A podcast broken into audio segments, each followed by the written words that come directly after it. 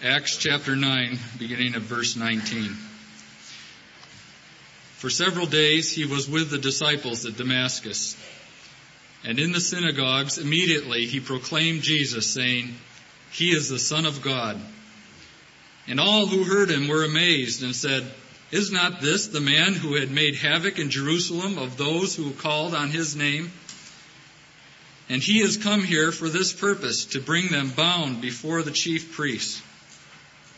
But Saul increased all the more in strength and confounded the Jews who lived in Damascus by proving that Jesus was the Christ. When many days had passed, the Jews plotted to kill him, but their plot became known to Saul. They were watching the gates day and night to kill him, but his disciples took him by night and let him down over the wall, lowering him in a basket.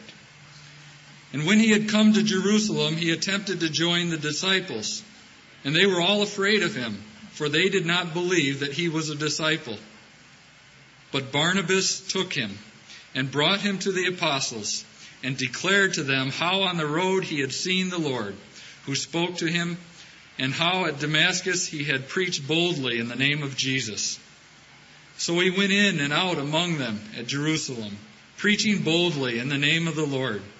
And he spoke and disputed against the Hellenists, but they were seeking to kill him.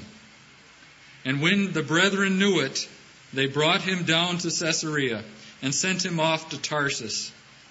So the church throughout all Judea and Galilee and Samaria had peace and was built up. And walking in the fear of the Lord and in the comfort of the Holy Spirit, it was multiplied. Great ideas are a powerful means for shaping lives. Um, ask not what your country can do for you, but ask what you can do for your country. That's a great idea. And it has shaped lives. But there is something more powerful than great ideas in the shaping of lives. And that is persons who've been mastered by those great ideas who live out those great ideas, who embody them for us. So people were moved by John Kennedy not just because they listened to what he said, but because they looked at what he did. His personality, his attitudes, his actions had power to shape lives in his day, even in his dying. Now in the Christian faith, we could apply it like this. Great doctrines are a powerful means of shaping lives. Now I believe that.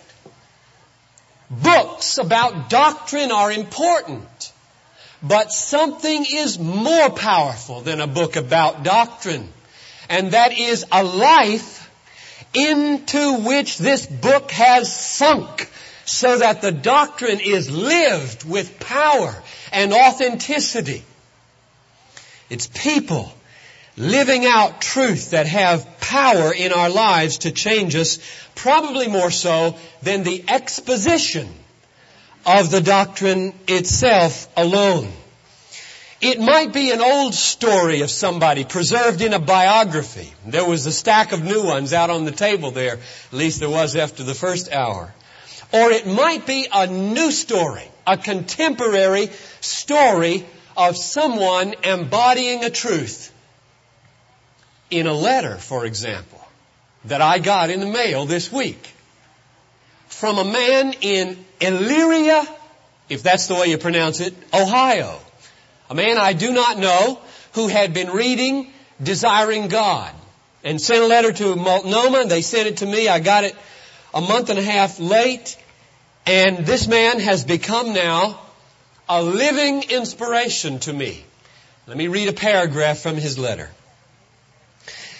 I have a maintenance business and I found that in the manual labor I perform, there is time that my mind is free to meditate on the Word of God. And I have found myself enjoying, as you write, hedonistically, the glories and the beauties of God in the face of the Lord Jesus Christ. In the process, I have memorized 15 books of the New Testament, and I have found the scripture to be increasing sweet and real and precious as the Holy Spirit takes them and makes the things of Christ real to me.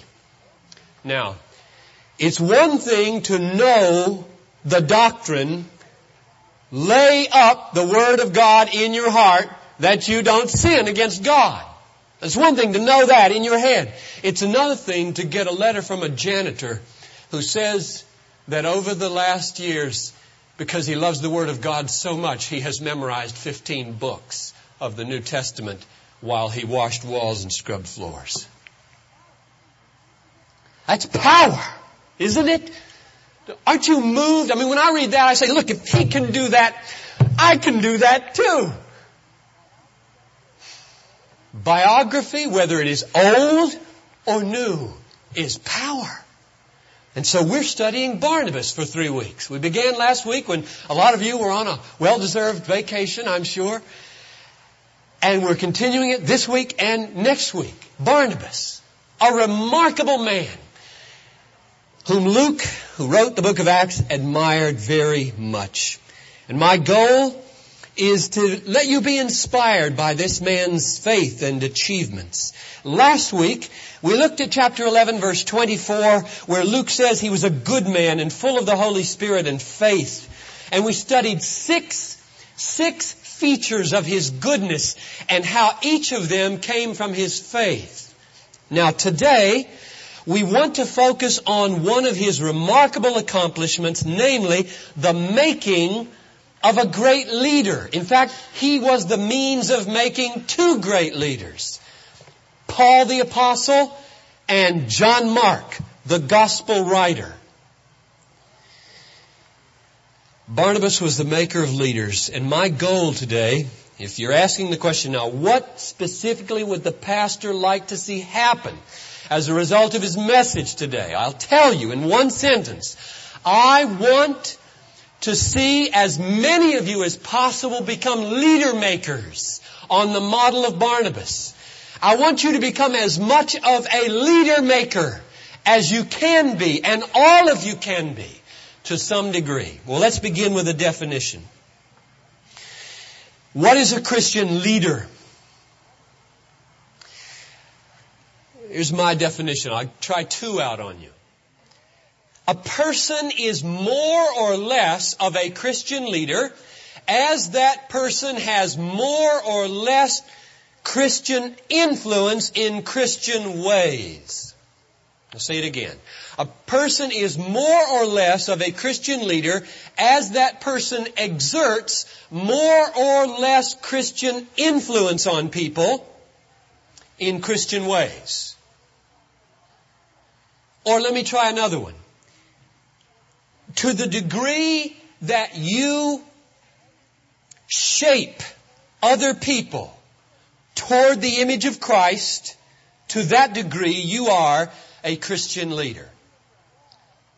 Now that's a real broad definition which includes every obedient Christian to one degree or another. Everybody ought to be influencing somebody to one degree or another toward Christ. But now when we think of Christian leadership, we usually have something a little more narrow in mind. So let me try that. I would say Christian leadership in its usual narrower sense is somebody who's good at this. Who's good at it. Somebody who by virtue of personal traits is a very strong influencer of other people, draws them into the sway of his influence and points them to Jesus as the only source of their true power, joy, glory.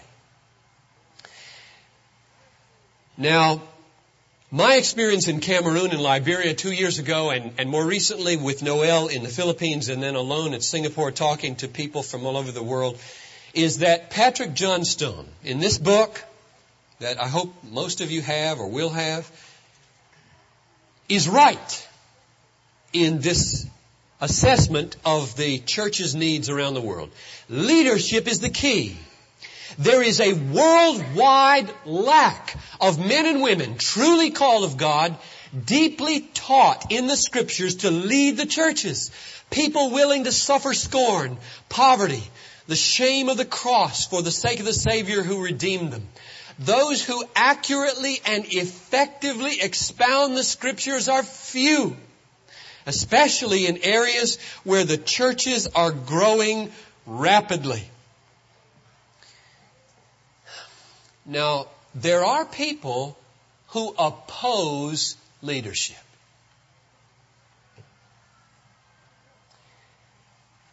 If we had time, I would love to try out on you the sentence or the claim that I would like to argue for from scripture but don't have time to that goes like this. Opposition to Christian leadership, or let me state it another way. An anti-leadership mentality is born not of a great vision, but of little resentments.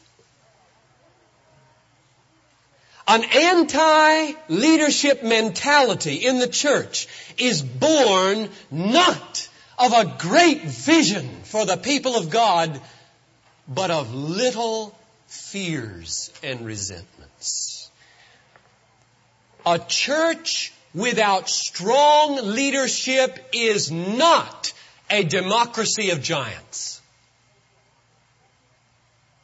Just check it out across the world. What the world needs, according to the scriptures and according to Patrick Johnstone's assessment of the world needs, is spirit-filled, Bible-saturated, Christ-exalting, self-abasing, energetic, untiring, persevering, influential, strong leaders who will draw the people of God into their sway and point them to Jesus Christ for their eternal good and the good of the world. And to get those leaders, we need hundreds and thousands of leader makers. Leader makers like Barnabas. And my goal this morning is to inspire you to be as much of a leader maker as you possibly can be with your unique personality and gifts. Are you a leader maker? Don't sell yourself short too quickly this morning. I'm talking to every single person in this room. Don't sell yourself short too quickly. For example, Charles Spurgeon was the greatest preacher of the 19th century in London and he tells the story of Mary King, the housekeeper at the school where he lived as a teenager in Newmarket. Here's what he writes. She liked something very sweet indeed. Good, strong, Calvinistic doctrine. But she lived strongly as well as fed strongly. Many a time we have gone over the covenant of grace together and talked of the personal election of the saints, their union to Christ, their final perseverance, and what vital godliness meant. And I do believe that I learnt more from her than I should have learned from six doctors of divinity of the sort we have nowadays. The most significant thing you may do or say may not turn up for 30 years. What are the marks of a biblical leader maker? I'm not talking about leadership this morning, mainly. I'm talking about leader making. And Barnabas is a leader maker. And there are five traits of a leader maker that come out of his life that I want to look at. Under the providence of God, in the life of the early church, two great leaders were made by Barnabas. The apostle Paul and John Mark. Now as far as we know, Barnabas didn't write one word of the New Testament. But the two leaders that he nurtured wrote one third of the New Testament. I counted up the pages last night. Mark's Gospel and Paul's 13 letters is one third of the New Testament. And we wouldn't have had those, I don't believe, had God not ordained that Barnabas intervene in their lives. And so I want to look at this man, Barnabas, and look at five traits of a biblical leader maker. Number one, a biblical leader maker risks to support hopeful leaders. He takes risks. Now where do I get this? Chapter 9 verse 26 has been read to you. The situation is that Saul, the man who hated, breathed out murders and threats against Christians, has been converted. Glory! He's converted. What might become of this man? Well, he shortly after his work in Damascus goes down to Jerusalem to try to join up with the leaders and find out what he can do. And they're terrified. It says in verse 26, they were all afraid of him, for they did not believe that he was a disciple. Now, is there anybody who will stick up for this man? Is there anybody who will stick their neck out and risk whether this man is a traitor who's just trying to get in on the church so that he can blow it wide open? Is there anybody who sees the mark of grace in this man. And one man does, Barnabas, the son of encouragement. And it says in verse 27, Barnabas took him and brought him to the apostles. He became his advocate. And what was the result? His ministry flourished there in Jerusalem. And he went in and out, so much so that he encountered great opposition from the Hellenists and had to leave town. And Barnabas watched this man. He watched him. And this is not the last time that Barnabas will, will move on this man's behalf. Mark number one, a biblical leader maker takes risks with younger leaders. Number two, a biblical leader maker has a good eye and a glad heart for the potential of grace. A good eye and a glad heart for the potential of grace. Now this is recap from last week, but a lot of you were were uh, on vacation last week, and so let me recap it. It's chapter 11, verse 23. You know the situation? Um, a church has been planted up there in Antioch by the people who were dispersed after the persecution of Stephen. And the word comes back to Jerusalem. Hey, a church has been born on Gentile soil, lo and behold. We need to send somebody up there to, to uh, make unity here and preserve the, the body. Who should we send? One man comes forward. Barnabas, he can get along with anybody. Send him to the Gentiles. And so Barnabas goes. His ministry is so remarkably successful. It says he was a good man, full of the Holy Spirit and faith, and a great company were added to the Lord. But notice verse 23. When he came and saw the grace of God, he was glad. He saw and he was glad. He had a good eye and a glad heart for the potential of grace. Of course, the church was imperfect. It was a brand new church. Young churches are imperfect. Old churches are imperfect. But leader makers have heat sensors. Leader makers have heat sensors and they, they adjust them very finely so that when they walk into a new situation, they can perceive embers of grace to fan. And the other kind of people have buckets, buckets of criticism, wet, cold criticism. And they walk into a situation and they don't need any sensors because all they see is ashes. Ashes of imperfection. And there go the embers. Leader makers have good eyes and glad hearts for the embers of grace. The best example I know of in my experience of this gift is Barb Esplund our missionary to Iligan City, Mindanao, Philippines. She's been here before, and Noel and I just watched in amazement. I'll show you her picture tonight. We watched in amazement. It's hard to put into words what we saw in this woman. I still haven't quite got it all together, but let me try. She has a good eye for signs of grace. That would be one way to put it. But let me contrast her mentality with what is a common mentality among evangelists and preachers and missionaries. She doesn't seem to have the static crisis mentality that sees people as fixed in their alienation from God and sort of stationary in their qualities. Waiting, waiting, waiting until something dramatic happens and they get converted. That's, that's just not the way she relates to people. The alternative, and I've tried to find words to describe it, would be something like this.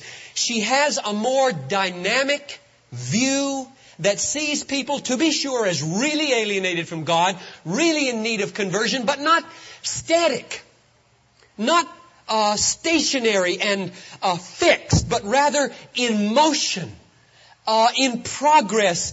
Um, they are under the influence of 1,000 different things that God is doing in their experience that is moving them and changing them and opening them and convicting them and readying them. And everybody she talks about is on the way to glory. They may be way back there, or they may be here or here, and everything that comes into her life or into their life seems to be understood by Barb Esplund as a token of grace, moving people to God. Incredible hopefulness as she talks about evangelism. Whereas some of us are so inclined to fix people. Unbeliever, hard-hearted, can't budge.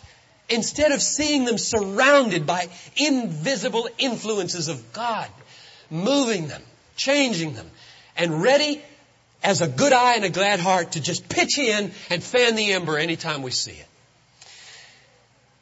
Number three, a biblical leader maker is humble and self-effacing.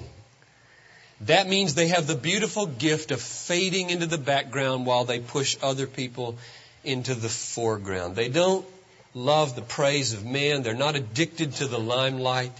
Now where does this come from in Barnabas? Let's go to chapter 11 if you're not there and look at verses 25 to 26. I've already set the stage for you. Uh, the ministry in Antioch has been remarkably successful. A great multitude have been added to the Lord. This man is overwhelmed with work and he is a stunning success. Now what do you do in a situation like that if you're Barnabas? Well, there are kinds of leaders who might say something like this. Well, now I'm a respected leader and successful. I have earned a good reputation for my work and it is now time to consolidate my gains and establish myself as a prominent preacher in this part of Syria. That's one kind of mentality that some people have. That's not what Barnabas did. Instead of maneuvering for his own exaltation, he leaves town and goes to Tarsus to look for an assistant. An associate would be a better word. And who does he pick? He picks a man that he knows good and well surpasses him in speaking ability, surpasses him in passion, surpasses him in leadership ability, and brings him as his associate to Antioch. Verse 25, so Barnabas went to Tarsus to look for Saul. And when he had found him, he brought him to Antioch. For a whole year they met with the church and taught a large company of people. And with that strategic investment in Saul's life, Barnabas consigned himself to secondary a place in church history. And I love him for it. Don't you? Watch what happens now as Barnabas fades and Paul's shadow envelops him like a, an airplane mechanic who fades in the shadow of the pilot who gets the glory. Acts chapter 13 verses 1 to 3, the Holy Spirit comes down while Barnabas and Saul and four others are, are worshiping and says, set apart for me Barnabas and Saul. Notice the order of the words. Barnabas first, Saul second. That's the way it's been all the way up till this point. in the book of Acts. Now they move out on this missionary journey. They go to Cyprus. They go to a city named Paphos. You read about it in verse 7. There's a, a leader there named proconsul named uh, Sergius Paulus, and he wants to hear the word of God. And it says in verse 7, he summoned Barnabas and Saul. Notice, Barnabas is still number one in the, in the order, and sought to hear the word of God. But there was this magician named Elymas who tried to turn the proconsul away from the faith. And it was Saul who exploded with the Holy Spirit. You son of the devil! You enemy of all righteousness! Full of all deceit and villainy! Will you not stop making crooked the straight paths of the Lord? Now, we can be almost certain that's not the way Barnabas would have said it. And this is very important. And it's what I'm going to focus on next week. These men are very different. And it exploded between them before it was over.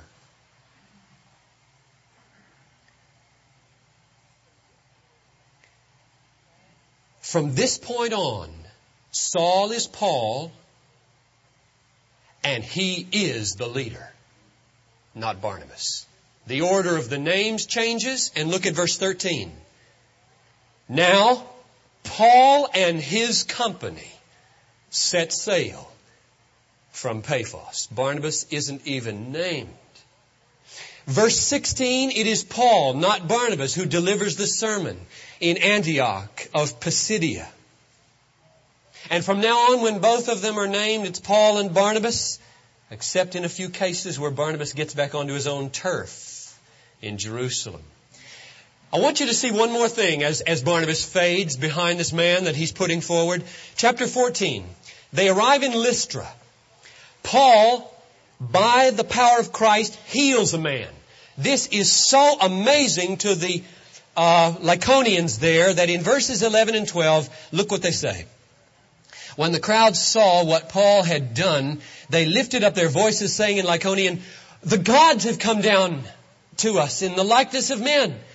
Barnabas they called Zeus. Paul, because he was the chief speaker, they called Hermes. Now let's think about that for a minute. Zeus is the king of the gods, the father of the gods. His Roman name is Jupiter. Uh, Hermes is the son of Zeus and the messenger, the fleet-footed, flaming messenger of the gods. And his Roman name is uh, Mercury. And when the uh, citizens of this city look at this Barnabas and this Paul, they look at a venerable, older, dignified man and they say, Barnabas must be Zeus. And they look at this fiery tongued Paul who does almost all the speaking evidently and they say Mercury or Hermes. In other words, the strategy of Barnabas is consistent throughout. He keeps putting this young man forward as the speaker and as the one who is up front in evangelism. And so behind the emergence of the greatest theologian and the greatest missionary that ever lived, there was a fading Barnabas who put him forward. Now those two roles have their respective costs to be paid. Barnabas had to pay self-effacement and obscurity. Paul was stoned in Lystra, not Barnabas.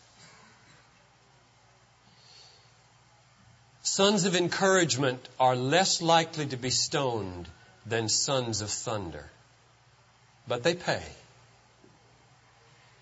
Fourth, and I'm going to pass over this one very quickly, a biblical leader maker is patient with the failures of others. And I have in mind here, of course, John Mark, who deserted on the first missionary journey, at least in Paul's mind he did. And uh, Paul would not let him go on the second journey. And Barnabas insisted that he go, and there was an explosion in their relationship. We come back to that next week. Let me pass on to the fifth and final word. A biblical leader maker is free from materialism. Now where do I get this? Back in chapter 4 verse 36, Luke tells us that the apostles gave Joseph the name Barnabas because he was a son of encouragement. And the very next verse says, he sold a field which belonged to him, brought the money, laid it at the apostles' feet. Now why did he do that? Well, according to verse 34, it says that he did it, or and others did it to meet the needs of the poor in the Christian community who didn't have anything. Now that's what Luke, the writer, associates with being a son of encouragement. Namely, being free from the love of his fields. So that he could sell it, give all the money to the church, in order that needs of people might be met. So I conclude that Barnabas does not love money or things, he loves people. And that is essential if you're going to be a leader maker in the church. Twenty years later, I'm so glad we have this little tidbit in 1 Corinthians. Twenty years later, 1 Corinthians chapter 9, verse 4, we get a glimpse of the old man Barnabas still working side by side, thank the Lord, with Paul after their split. And this is what Paul says. Do we not have the right to our food and drink?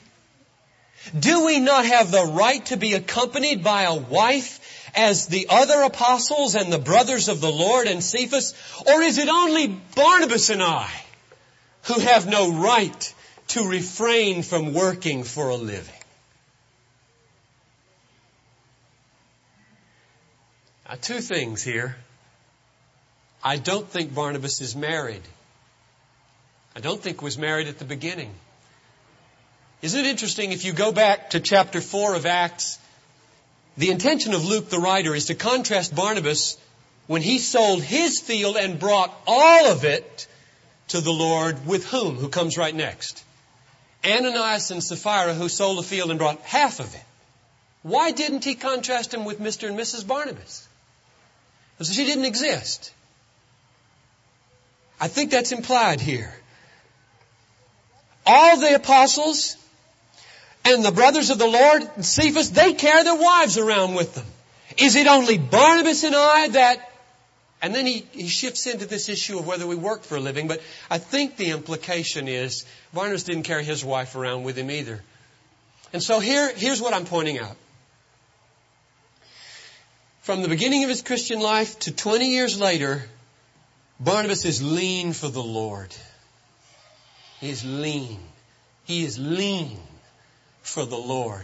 Here he is with Paul, not accepting one gift of drink or food or support from the church in Corinth. Why? One reason. To make perfectly clear, they minister not for money, but people. Now they didn't have to, and not every preacher and evangelist is called to. But Barnabas and Paul chose that way. Lean for the Lord to the very end. He was free from the love of money and the love of things because he loved people. And so I close by asking you, are you a leader maker and free from materialism? Do you? Here's the way to test yourself. In the moments when you are free to dream about your life and what you'd like to see happen in your life, what do you want to be made of yourself? When you lie in bed at night and you ask questions about what could I be of value in life, does your mind run again and again to clothes, cars, houses, lake property, sports, profits, stereos, videos, computers, vacations, food, movies, investments? Is that the gravity of your mind? Is it pulled naturally in the times of your dreaming to things, things, things? Is that what fills your mind? Then you're a materialist and not a leader maker. A leader maker like Barnabas, when he lies down or she lies down in bed at night and dreams, they dream about how can I maximize my influence on potential Christians and leaders? What can I do? Could I invite that 11 year old boy over to spend the night at the International House? Could I get my 2020 group behind that 14 year old missionary? Could I invite that student over for Thanksgiving dinner and encourage her? Could we give an anonymous gift to that struggling sim student? Maybe we could pay his way to Urbana. Could I give a note of thanks through the mail for that pastoral prayer? Could maybe we start reading our children at night a missionary biography to get them excited about Hudson Taylor and William Carey and David Livingstone? Maybe we should send a letter to that short termer and then maybe they fall asleep. What do you dream about? Things? Are you in bondage to the mentality of materialism? Or does your mind dream about people?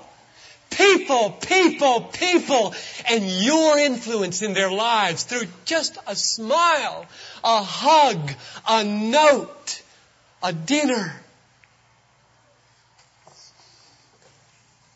Barnabas was a great leader maker, and may we be inspired to make leaders. All of us. Let's stand for prayer.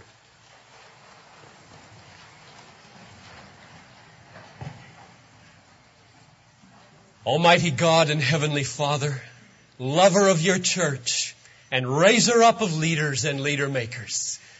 Be pleased to work through this message, I pray, in the power of your word and the testimony of your servant Barnabas to produce in us a freedom for risk, an eye for the embers of grace, a humility that is willing to be effaced behind our betters, patience with those who fail, and freedom from the love of money and the bondage to the mentality